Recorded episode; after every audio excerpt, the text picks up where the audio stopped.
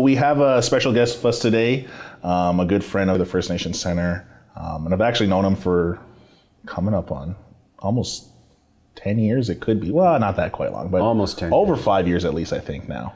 Between five and ten. Yeah, between Let's five say and 10. eight. Sound that was the number I was going to land on actually, so it works out good.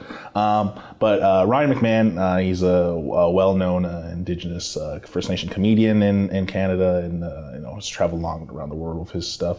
Um, but he's also uh, becoming this. Uh, it's like I call it like a like the the pod father, but he's almost like this. this he's he's trying to like I guess what, I'll let him kind of speak to more, but it's you know he has a Indian Cowboy. It's it's a, um, a podcast network slash media network or website, or um, he'll go on more. And it's just yeah. So just kind of welcome Ryan, and you know he's brought him in down. He's been part of a different program that we do at the center, um, and th- this time we've had him down. He's done uh, working with the youth of Oneida, and we've done workshop today, and we'll go back tomorrow. Tell us about what Indian Cowboy is, and, and you know your, your your other network that you're hopefully or media platform you hope to build. Yeah. Uh, thanks for, for having me here. Um, um, Indian and Cowboy is uh, is a platform. It's a digital media platform um, that uh, we, um, my team and I, are building out to uh, feature uh, Indigenous-made, Indigenous-created uh, digital media content. Um, think of it as sort of a uh, a placeholder for for Indigenous stories online um, and uh, it's member supported. So our, our our network is paid for by our paid membership. Uh, memberships start at a dollar. It can go up to as much as you want to pay per month. And uh, really, we're we're working completely outside of the mainstream Canadian film and TV um, uh, broadcast industry. And we're creating an industry and an economy with Indigenous stories where one has never existed before. So we're really focused on being a sustainable, ethical uh, Indigenous media company that is focused on creating uh, jobs and opportunity for for uh, creators. And um, the uh, my, the parent company, my company, is called the Makoons Media Group. Um, and Makoons is uh, we are uh, what we're our mandate is is to build proprietary platforms. So um, to build other online spaces for for other types of content to go. So looking at licensing, uh, uh, video content, licensing, all kinds of other content to fulfill curriculum requirements here in Canada. Uh, in the you know in the sort of the wake of the Truth and Reconciliation Commission. So we've got all kinds of bits and pieces to the to the business plan, but uh, our sole our, like our big focus right now is building out um, Indian and Cowboy. So just kind of going back further for where we are now. Uh, I met Ryan a few years ago. Um, he was doing a workshop at, uh, at Wilfrid Laurier, the school I attended, and you know he was. Uh, I remember seeing him on different, uh, you know, CBC and stuff before, so it was really cool. I obviously love stand-up comedy, and um, so it was kind of cool to interact. And then when you meet, when I met him, it was like this cool experience of like, they almost say never meet your heroes, or you know, people that you adore, like in the media, because then you're always disappointed. But for when I met you, it was like not like that. You were just so given like you you know did workshops with us and then we yeah you were just so open it wasn't like this kind of like hmm, like i'm you know this Yeah. attitude of staunch attitude of like oh well i've done things and and whatever but i guess what i'm trying to allude to is like now that you're doing with indian cowboy and then your your parent company and from where you started where you, you were second city like Mm-hmm. how how does that from second city lead to here at this point or like Yeah. is this what you obviously or this is did you ever envision this was where it would lead to Never, no. no Um, and I've never wanted to be the CEO of a company or, or of, of a few companies. I've never wanted to talk with investors about millions and millions of dollars of investment going into a brand that I'm building. I've never thought that way.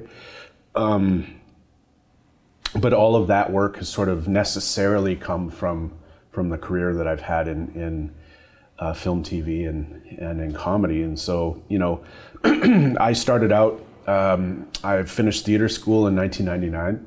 Uh, I have a degree in theater, and and I moved to Toronto to to you know be an actor. Um, and then when I got there, I realized that my trajectory was going to be very different. That you know I'm not visibly native, so I'm one of those fair-skinned uh, native people that you know there's just not a lot of room for in in native film or TV. Um, and so you know when I'm sitting in an auditioning room with Lorne Cardinal and and uh, Adam Beach and, and Nathaniel Arcand, these beautiful brown men, and then there's me, the frumpy fat dad. Like I'm not going to be cast in Dances with Wolves, the musical. You Yeah. know. So I just instantly realized and recognized that I was going to have a different trajectory. And um, um, by the time I finished school, I, I had already logged hundreds of hours on stage and was very capable and competent uh, on stage as an actor.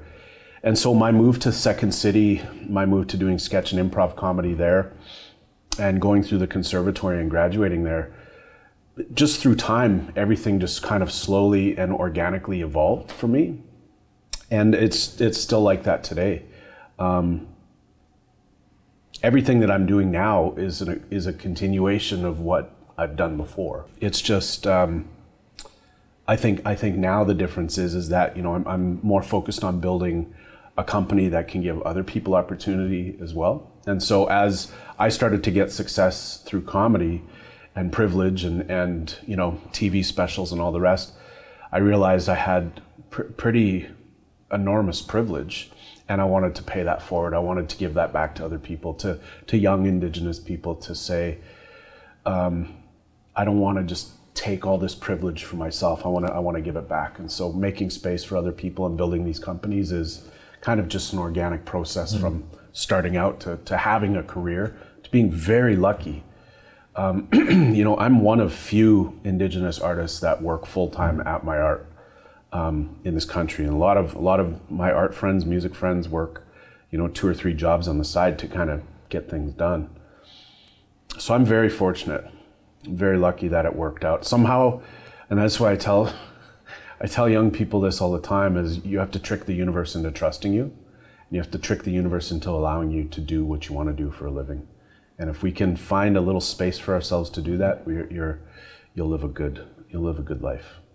Now, what were some uh, some of the major hurdles like that you had to overcome? Like either being uh, and like you kind of said, because one with acting gigs was like you don't look the part, but then even in Second City and was the, the idea of like being an indigenous, you know, improvist or, Yeah, or whatever the word would be, and like what were some of the hurdles to there to even you know doing stand up co- comedy in Indian country and what's expected of you or what people are the norm they're used to in a comedian. Yeah. Well, like what were some of the major hurdles when it came to that? First and foremost, like through through comedy at, at the Second City, I was, young. I was you know 22, um, 23, you know, at that time. So I was still figuring out what was funny to me.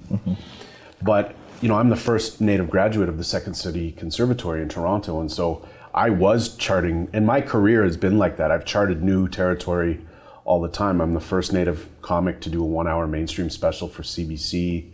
You know, just for laughs. Like there, there's this list of things that that I've done first, and that's not to toot my own horn. It's just to say that there was a lot of ground that was be, that was brand new. Um, and I've benefited from all those that made that space for me to walk into. But but at that time, I was still trying to figure out and work out what was funny to me. And and I remember one time at the Second City. So you go through the conservatory, all six levels of the conservatory, and you, you write a grad show. And for the grad show, I was pitching this sketch that kept coming to me every level of, of the conservatory, and and uh, it was about um, bringing then Prime Minister Jean Chrétien into a sweat lodge and getting our land back. And for me, it was so funny to me that the Prime Minister would go into a sweat and be afraid of the dark. And so, in a live theater, what it was was um, you kill all the lights, so the audience is sitting in black, and and they just hear Jean Chrétien, and and and and these native people are like scurrying them, like hustling them into a sweat, and then so it's just all completely in black, and and the voices are just, you know, are are just coming through, and it was so funny to me that that he would be so desperate to get out of a sweat lodge, he'd give our land back. So I pitched that to my second city class, and of course, these are all white people that have n- they've never seen a sweat They've never been to a sweat. They don't know what a, what a sweat is. And I'm like, but it's dark in there, so it'll be black in the theater. And they're just looking at me like I might as well be speaking Russian to them. Um, and that was like early on, like those were some of the indicators that that the comedy that I was trying to write, as political as it was, and commenting on certain things was, you know, my comedy was going to be was going to be different for the people that I was around, and that's I think naturally how I ended up sort of gravitating towards stand-up comedy was that through time I, you know, I was a part of a, a comedy troupe called Tonto's Nephews. We were Canada's at that time, and still to this date, one of Canada's only native sketch comedy troupes and we were successful. We had a pilot with CBC, like we did some really amazing things. But I was very political. I, I mean, I wanted all of our stuff to be. I didn't want to do bingo and bannock humor. I didn't want to do the ah, sick stuff. I didn't want to do that stuff, and so. Um, I wanted to use our stage time as overtly political messaging and like really, really be be um, impactful with with that stage time. And we we really uh, all of our members we kind of all had different ideas of what it should be and that's ultimately probably why we broke up. But at, at the end of the day i've always seen comedy as as a vehicle to to have a conversation about change in this country. And so through time i just kind of learned that that's the way i wanted to use comedy as, as sort of like a tool and, a, maybe even a weapon of sorts to uh, to take our power back. So it's it's one of those sort of unique challenges that through time you start to really understand like oh shit there's 400 people here in a soft seat theater and i have the chance to maybe change their mind about something. Um, charlie hill famously said to me um, comedy is too important not to be taken seriously and i thought whoa wow you know that's true like you have a chance everyone's expecting to laugh, everyone's relaxed, everyone's out to have a good time, but you still have a chance to to reach them, you know, mm. in the heart and in the mind. You can you can you can change the way they think or feel about certain things. And so I thought that that's what I'm going to do. That, that's what I want to yeah. do. Yeah. I uh yeah, kind of going back on what you just said about like, you know, you talked about Charlie Hill and he has like that that famous um you know five minutes on the on Pryor show, right? Yeah. And and that idea of like that's why I think I gravitated toward you when I first met you was like it wasn't that like you said the bingo bannock humor because like for me I just feel like that's that's so like it just dumbs us down almost right and it, it that is I think uh, what I love about comedy is what you said is like so politically you can create a message and so politically charged and I I had this one elder the one time talk to us and he said you know, no matter what we do, like as First Nation people, everything is politics. It's like no matter what you say, like it's, it's the politics of this, it's the politics it, yeah. of that. It's no matter what you do, you're you're somehow because people see you and like they're like, oh, he does a podcast, he does comedy, but it is like it's so much like everything you're doing is furthering a message. Just like even roles that like I would do is like it's at the end. There's an end goal that we're trying to meet, and it's and it's it's sometimes it's the burden that we take on, but it also you can't escape it because that's who you are. That's yeah. what we were born into. You we have to. You didn't choose it, and you and you can't quite ignore it. A lot of us can live our lives sort of as chameleons and kind of like go in and out of spaces in in really um, privileged ways where we don't have to recognize. Like me, I'm white passing. I don't, I don't have to deal with any of this shit if I didn't want to. Mm-hmm. I could live my life completely free of all this bullshit, but I would know I would fall asleep at night with my head on the pillow alone, you know, worried about the world around me and how to raise my daughters properly and teach them what it means to be strong in Anishinaabe Kwe and like so so I, have chosen and I've I've always chosen this. I mean through my life I I've chosen to like work on it and try to make it better. And um, I, yeah, vehicle can be can be a, a vehicle for change and it can be a vehicle to I mean, at the end of the day, comedy is supposed to be funny. So if I'm up there being an asshole and just meh, meh, meh, not being funny, then sh- tell me to shut up. But if I'm trying to go somewhere with an idea and there's humor there, um, and somehow I can message both something funny and ridiculous, but also say something, that's that's my goal. you brought up an interesting point that I think is like I feel like the grumpy uncle of native comedy sometimes because I'll talk about this online and I'll, I'll call comics. Uh, I'll, I'll, I'll talk with comics after I see them work and I'll, I'll say, you know, you really need to reconsider talking about native women that way, or you really need to consider your like absent native father joke, or you know, reconsider the drunken native stereotypes that you play on through your act and it's because of a, a, book that I read. Paul Mooney. Paul Mooney is uh, was Richard Pryor's head writer of the Richard Pryor show mm-hmm. that Charlie Hill was on. Paul Mooney was a friend, close friend of Charlie Hill's. Influential in comedy. If, Paul Mooney is like the black godfather of stand-up comedy. Yeah. Um, had you know wrote on the Redd Foxx show. Um, the head writer of the Dave Chappelle show, head writer for Richard Pryor. Paul Mooney, in his own right, um, one of the funniest comedians and most most impactful, important black comics ever. He wrote a book called Black is the New White. And in one of the chapters of the book, he talks about his regret of using the N word on TV. And um, he, in the book, details his choice to say the N word on TV. And, and, you know, he talked about like how the black comedy movement started in the U- United States. And like it came at a time where stand-up comedy was was kind of dying. And and all of a sudden Def Comedy Jam came uh, through Mooney who was an executive producer. And um, he had just used the N-word on TV and and it gave permission for all these comics to start using it and and it became normalized um, and and he really regret, regrets it because what it ends up doing is it, it normalizes the use of the N word as a derogatory term. Um, obviously, the N word has a long history in America, but it, but by putting it into the pop culture lexicon, it actually takes power from the black community and hands it over to the racists. It hands it over to the people that hate you. And Mooney's talking about this in the context of the Def Comedy Jam, and I thought, that's right. That's the exact same danger we have through Native comedy if we're going to Indian this and Indian that, and you know, Native women are so this and Native women are so that, we have the same, we run the same risk of exploiting our own people. And so, you know, being the grumpy uncle of Native comedy is a drag, but I see it. I can see it so clearly.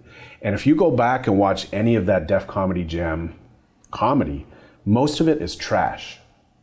Most of those jokes for a lot of those comics would never fly today the politics are off, the premises are shit, and and the material is tired, and it doesn't hold up, and and we run the exact same risk in, in native comedy, and so we have to learn from that, and we, and we have to recognize what Mooney was saying, and recognize the work Charlie Hill did. Charlie Hill didn't do the bingo and bannock circuit. He he did mainstream comedy in the U.S. Mm-hmm. Um, and when he died at the end of 2013 and when they had that um, that uh, night in memorial and celebration of his life at the comedy store, Roseanne Barr, Paul Mooney, um, David Letterman, uh, what's the guy with the jaw, the other late night guy? Leno. Leno, Jay Leno.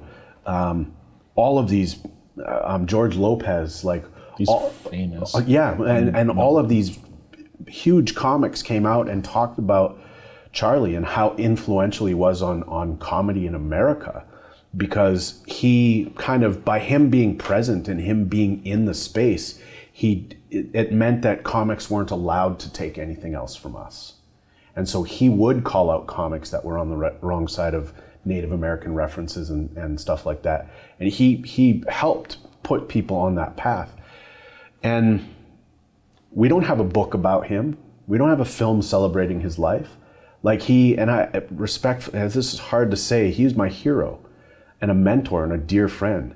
Um, and you know, like I was in contact with him right until his dying days, and and um, but he died in relative obscurity. You know, didn't have money in his bank account to leave with his family. Like he didn't have that because he didn't choose the easy way. He chose he chose a, a a way that was honorable and, and right. And that man died with more integrity to the art form of, of writing and, and, and of stand-up comedy than maybe anyone I'll ever meet. So that to me is how important comedy is. And for me, the trajectory of my career to being able to to meet Charlie and tour with Charlie and, and learn from Charlie and run jokes with Charlie and and eat food with Charlie and get high with Charlie and like hang out with Charlie. Um, it changed my life like forever. Um, and and to me, that's how important. Like I hear the words of Charlie, um, and but and that's how important comedy is to me because he worked so hard and sacrificed so much in order for me to be able to do my job mm. that uh, I owe it to him. I owe him everything.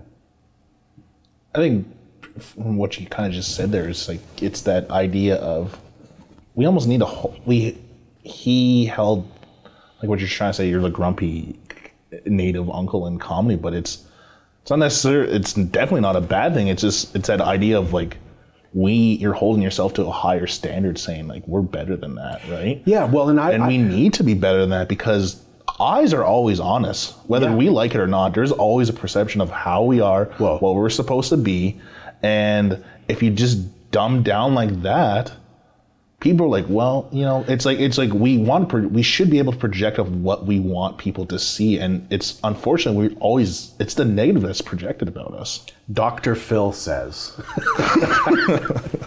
The one time i've watched oprah dr phil was yeah. on and he says we teach people how to treat us. And so if we want to be treated like dumb indians or drunk indians and if we accept that from from the mainstream if we accept that from other people that's who we will become. Mm-hmm. But if we hold ourselves accountable and hold ourselves to higher standards, personally, professionally, and otherwise, um, we've got a long way to go. And we think about how far we've come as a community in a short amount of time. Last residential school closed in 1996 to where we are today. Man, our people are brilliant. They're strong. They're they're they're brave. They're resilient. Um, they're massively mm-hmm. talented, um, and we're on the come up. And we see it with young filmmakers, we see it with musicians, artists, academics, language mm-hmm. speakers. Like there is more culture and community now than ever. More young people, not just returning to culture in some like ephemeral, like I'm native kind of way, but actually like living, living through their cultural ways mm-hmm. and their, their, their ways of knowing and, and being. And so this is the, this is a time that we've never seen before uh, we were talking about this earlier, but they're going to write books about this time. You know, 30 or 40 years from now, they will write books about this time. And what's really amazing is we're alive to witness it and we're alive to be a part of it. And for whatever reason, here it is. Mm-hmm. And there's no manual, there's no blueprint. And so we're kind of making it up as we go. And so we have to be really conscious of the rules that we set because our ancestors died for us to be here. And that's the most unfunny thing I could possibly say. Uh, but that's the truth. Yeah. They died so we could be here. So we better get it right. We, we better not. It, we, we, owe it to them. Yeah, yeah, and we owe it to ourselves. Yeah. Like we don't. So let's leave all of that like doom and gloom behind, and like let's look forward, man. Yeah. Let's celebrate this stuff, man. Like let's let's have some fun now. Let's show young people that they don't have to carry the burden mm. that these ones carry. Like you're free. Yeah. Go do, be a filmmaker. Well, I think, uh, well, even today, the, the workshop we did, you get the privilege of seeing all the generations of like First Nation people and why Dan? Because I'm 40. No, not not because you're 40 because of the work you do and what your network does. you know, your abilities that you get to speak with elders. You get to speak with elders in all these different communities. You get to speak with people that were affected by residential school, the 60 scoop, the doom and gloom stuff that we were aware of. Yeah. But even you get to work with the young people and you get to see the young people of even today it shifted like my just understanding of our young people and that idea of like oh man it, it was like a breath of fresh air and i think for you you even talked about it but you know your ability to see all that or the privilege of that like what does that do for you in terms of your work that you're doing like how does that like when you see that like i think even today you kind of had a couple like you were like ah yes moments yeah yeah well i think you pointed to something really important that i, I say all the time that the work that I do is is my privilege. Like people are so grateful when I go work with their youth or their community or or when I entertain for them. But tr- but truly, the privilege is mine. Because while I'm doing that work, I'm often learning, challenging myself, growing, and so th- there's a reciprocal relationship there. And for me, that's the key. And that's actually the the secret to it all is that that you live and, and work um, in reciprocity. And you're, you're taking and you're giving back. You're taking and you're giving back um, and so that's the that's the goal. And I, it's taken it's taken a lot of years to kind of really identify what is the most important but the reciprocity piece is the is the most important. And uh, my my you know I I I believe that the best thing we can do for each other right now is show up, be in the room, be, be together, bring people together, and and from there, whatever we do will will be whatever we do. Um, but but we need to be. I mean, we think about reconciliation as something that's going to happen between us and them. I need we I, I need to be clear about like we need to erase the idea of them not because I don't believe in Canada or want Canada to be a thing or that reconciliation can't happen between us and Canada, but the first thing we should be focused on is fixing ourselves, reconciling between uh, amongst each other, um, rec- reconciling as, as families, as communities, um, and the rest will come. Um, but there's necessary work we need to do and necessary work they need to do. Um, and by the way, if we focus on ourselves, we'll, we'll be better able to support survivors. Because I think we're forgetting that there are still many, there are thousands of survivors that are still alive. And the TRC and the work that they've done is, is over. And now the survivors who've given us everything in this country in, in regards to the TRC and this mandate to do better, um, I feel like we're forgetting them. I feel like we're leaving them behind. And I feel like Canada wants no part of them. Mm-hmm. Canada doesn't want to reckon with the actual survivors.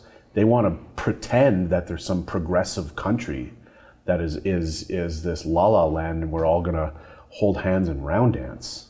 You know, because Justin Trudeau said it's time, you know, we're all like packing up our houses and moving to the new town called Reconciliationville you know, population you and me, you know, and he's the mayor, you know. Yeah. Get the fuck out of here. Like, what are you talking about? It can't happen because we're, we're, we're, we can't skip steps. Yeah. And, and we still need to focus on those, those survivors that need healing. With that said, um, I still do believe that, that uh, our best days are in front of us and that mm-hmm. y- these young people that that I mean for example the young people we're with today in Oneida I mean that just is is so exciting you know um, to be able to hear them sort of articulate the fact that they want to be informed by the past but not live in it they, they want to be they want to they want to be inspired by what we've been through but not have it be what guides them. And that's a freedom that I've never felt. It's freedom I probably can't feel. My own baggage, my own my own crap that I carry, my own anger and resentments and different things. Um, they're free. I'm not. So at some point, we also have to be willing to get out of the way and let these emerging voices come up. And that means I have to take more of a back seat, a mentorship role. I mean, nothing cool is ever going to happen to me again. You know what I mean? I'm a fat dad. Uh, the coolest parts of my life are over. yeah. So the mentorship, the the the helper, the um, teacher, facilitator role is is I'll gladly accept, and I'm I'm really excited. you know, I'm excited by the moment. Yeah, I think that what we've seen today in terms of the voice, and they say that, you know, they want to acknowledge the past, but they don't want to live, like, that's not their trauma, and that's not, and even seeing you and, like, for what we first met and I think it is seeing that growth in you in terms of you understanding it more, right? Because you've had more years, and it, it's taken you, like you said, you've had your own baggage, yeah. you've had to deal with, it. And, it's taken me a long time. And even I remember, like, what they're voicing is like what I believed in. I remember being younger and first meeting, I kind of voicing that, and you're kind of like, well, you know, like very like constructively saying, I think you're wrong, right? And Yeah, well, but the what I guess I'm trying to say is that that's why I agree with what you said is that reconciliation, like leave them out of it because us, like we as a people need to reconcile because there is that power struggle that's happening with young people and that generation that was hurt and dealing with that trauma and that pain. Yeah. But it's it, it- it's it's like button heads, right? And it's like we, it's just that dialogue, right? We almost just need the dialogue to happen. We just need that space for us to everyone kind of be in it. People that were hurt and of that generation, and that like, and hear that, like that common conversation of like, well, this is what you wanted. You wanted us to not have to deal with what you deal with. Now we're here. Now you're telling us, no, you have to heal. you, need to heal. You need to heal. It's like you, you've pointed to something really instructive. Everyone has to be together. So we have to stop siloing youth over here, elders over here, adults out of the question, young kids, children, babies. You're not allowed here because it's too disruptive. You're right. We bring everyone together. But we also have to do things our way. So if we're going to have a conference or a meeting, it doesn't start at 1 p.m. until 4 p.m. so everyone can peace out and go home and watch Big Brother. It starts whenever it starts and it finishes when we're done. You know, we have to we have to change the way we do things because I, I feel like we're too we're too married to this idea, this Western structure of things where people get off work at 4:30 and that's the end of it. Yeah. You punch your card and, and you're out. Young people need uh, us whenever they need us and and our elders need us whenever they need us. And so i think uh, all, all of this to say like being of service and being and being able to give back to the circle um, give back to the community that you claim and that claims you is is us at our best. And so whatever we're doing to to give back to those those communities that that we claim and that claim us uh, whatever we're doing to give back is is the best part is the best life we you know we can live Um, and then kind of going from when you started doing like working with the communities and doing your workshops and you know whether it was through comedy or now the the podcast or, or your indian and cowboy have you seen the generational change from the students you would work with when you first started to now and like how they even view the world Absolutely. I mean, it's that. This is why I'm saying, like, uh, like it makes me feel like an old man. I'm 40. Um, I've said that about a few hundred times today so far. um, absolutely, there's a change, and and and it's not just um, it's not just noticeable. It's undeniable like it's not just like oh wow you know these kids are smarter and the graduation rates are higher and there's more young lawyers and native doctors than ever it's not just that you know the the education data is trending upwards like exponentially um, it's in the communities um, and there are more like i said there are more young people learning their language more young people returning to cultural ways um, more than ever. And and that's really exciting. We have this new language that we're using using ideas like decolonization and reconciliation and indigenization and we're kind of tackling these new terms and kind of figuring out what they mean in real time. And that's new. I didn't talk like that when i was a kid the first time i heard the word decolonization i was 19 at university. And it was conceptual thinking and the, like even the examples we had were not even north america based. They're like che guevara mm-hmm. right? And we looked at like south america and and you know some some sort of sort of global examples of colonization and decolonization. It wasn't even a north american based conversation back in the late 90s for, for when i took school so so we're in a completely new time and um, that I think that's why it's important that we're very conscious of listening right now. We have to listen to see what these young people want, and and we have to do our best to to deliver for them, because we're not going to get a do over. You know what I mean? We're not. Five years from now, we're not going to go. Okay, pause, stop, stop. Let's start this again. We really screwed it up. Adults, old people, chiefs, counselors, that whole, you know, that whole system we were in the way. We didn't want to give up the reins, but now you take it. Let's not waste time. Let's let's just get out of the way and see what happens. And and if we do that, um, I think we'll be shocked. I think we'll be shocked by how well we do. Um, from what I saw this morning in Oneida, that room is full of young, motivated, brilliant minds. You know, that just maybe they need a kick in the ass, maybe they need a push in the right direction, maybe they, they need to fail a little bit before they succeed. But the ideas in that room were so strong and so clear, um, or just given that avenue to do or it. Or just given the space to do it. Yeah, the the the the, the space is a big thing. because like with like the whole idea of like the program we're talking about is it's a program based in community. We're doing an upgrading program, but it's one thing I, I when I, I really fought for is because I I wasn't see- teaching today as an upgrading program. Yeah. I went in there the same way I would a university master's program yeah. today. and you probably got answers you wouldn't even got out of there. and those young people were were hanging. Yeah. And like like clipping along. and that by definition those young people would be considered at risk or not even you know like the uh, however, however the system defines them. Um, that I I actually didn't even know that was an upgrading class. Yeah. I'm I'm a little surprised to hear it because that those voices were so grounded in in sort of the Ongwe Hongwe identity and being from Oneida and having this this historical structure behind them and their learning and their messaging in the media that they were passionate about. It's like just give them everything. Yeah. Just give it to them and watch. Yeah. You know?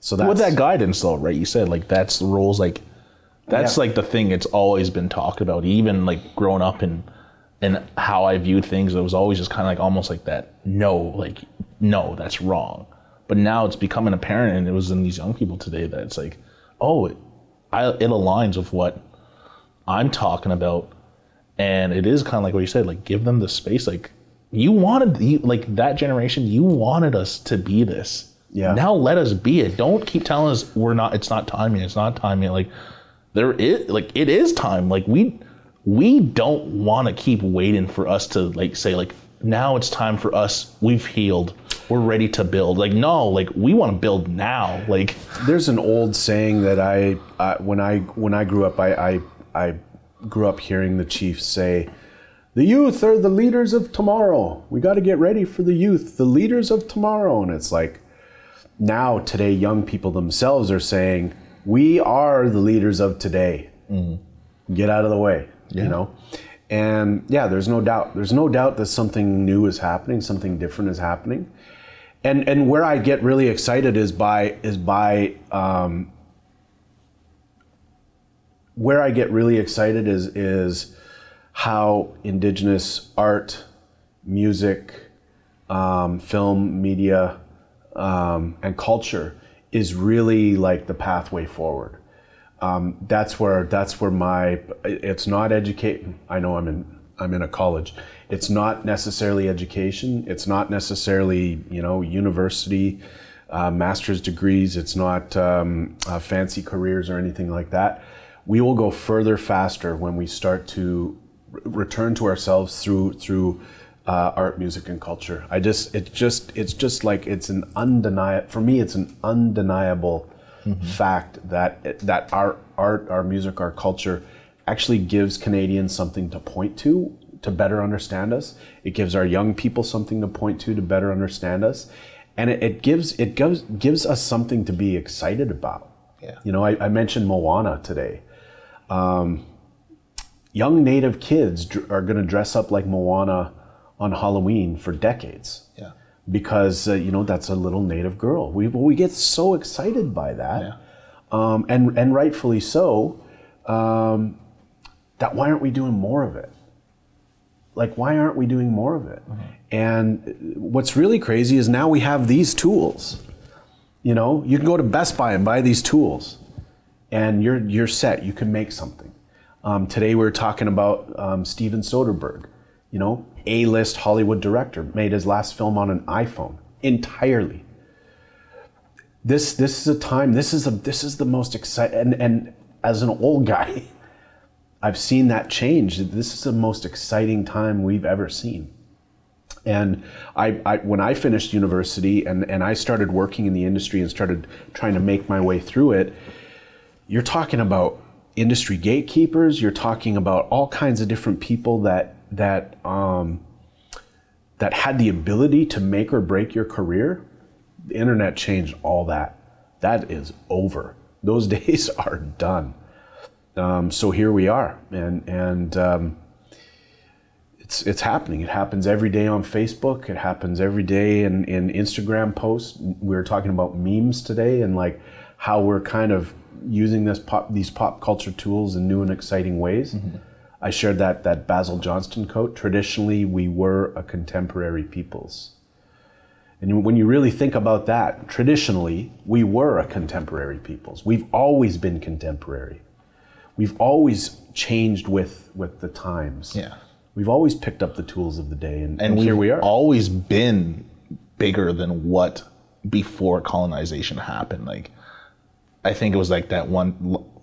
We, maybe the last couple times we brought you in, time before that, where we sat in my truck and we had like this two-hour conversation of like just what we were before we came. Like, the, and it's going like they're finding artifacts that predate when like the Bering Strait theory and all that Egypt like Egypt yeah. like they're finding artifacts of from the uh, uh, like Inuit artifacts down in the Gulf of Mexico mm-hmm. and vice versa. Mm-hmm. and finding artifacts in Hawaii that are from Vancouver. Vancouver yeah. and vice versa. And it's yeah. like I that's always stuck in my mind. And whenever I'm doing like a speech at a graduation I always like remind people of like before colonization like we were empires. Like we weren't this noble savage. Like we weren't this small mind. We were brilliant. We were our, our level of thinking was like at a ridiculous level I, I think we're working towards again. But it's like i always tell people like we were empires once and so like go create your empire and yeah. that's kind of how i look at it it's like go create your empire and it doesn't have you know by creating an empire is not talking about like money and the cars or all this or this is it's just do your best as a First Nation person in, in order that you know that you're living a good life and you're doing it in the right way. And that's to me as an empire. If you're doing that, and I think I've seen that it was like a breath of fresh air today. I've seen those young students of like, oh man, like they don't need saving. They don't need a savior to come no, to them. No. They are their own savior. Yeah. They just need an avenue or a space, like he said, to just let them do what they need to do. Yeah, I'm I'm not there to uh to be Superman, and I'm not there to I'm not teach I'm not there to teach them what to think. I'm there to teach them how to think. That's that's what I would like to try to do. And so by asking critical questions about the media and the things we consume today, I'm trying to lead them to to think about well, what is the impact of having these yeah. types of stories on TV and, and, and otherwise? The, the elders say, and uh, one of my favorite things that I've ever heard from an elder, they say, when you live a good life, life is good. And that's as, as, as simple and as complicated as it is for me. If you live a good life, life will be good. When you try, when you give back, when you f- succeed, when you fail, um, you just keep trying. You live that good life, and and yeah, I feel like I feel like young people get that more than ever, and they, they have the opportunity to do that. Mm-hmm. Um, and as a parent, you know, one of the things that I decide and we, we think about a lot as a family uh, with my partner and I is we think a lot about like how we teach our children and what we teach them.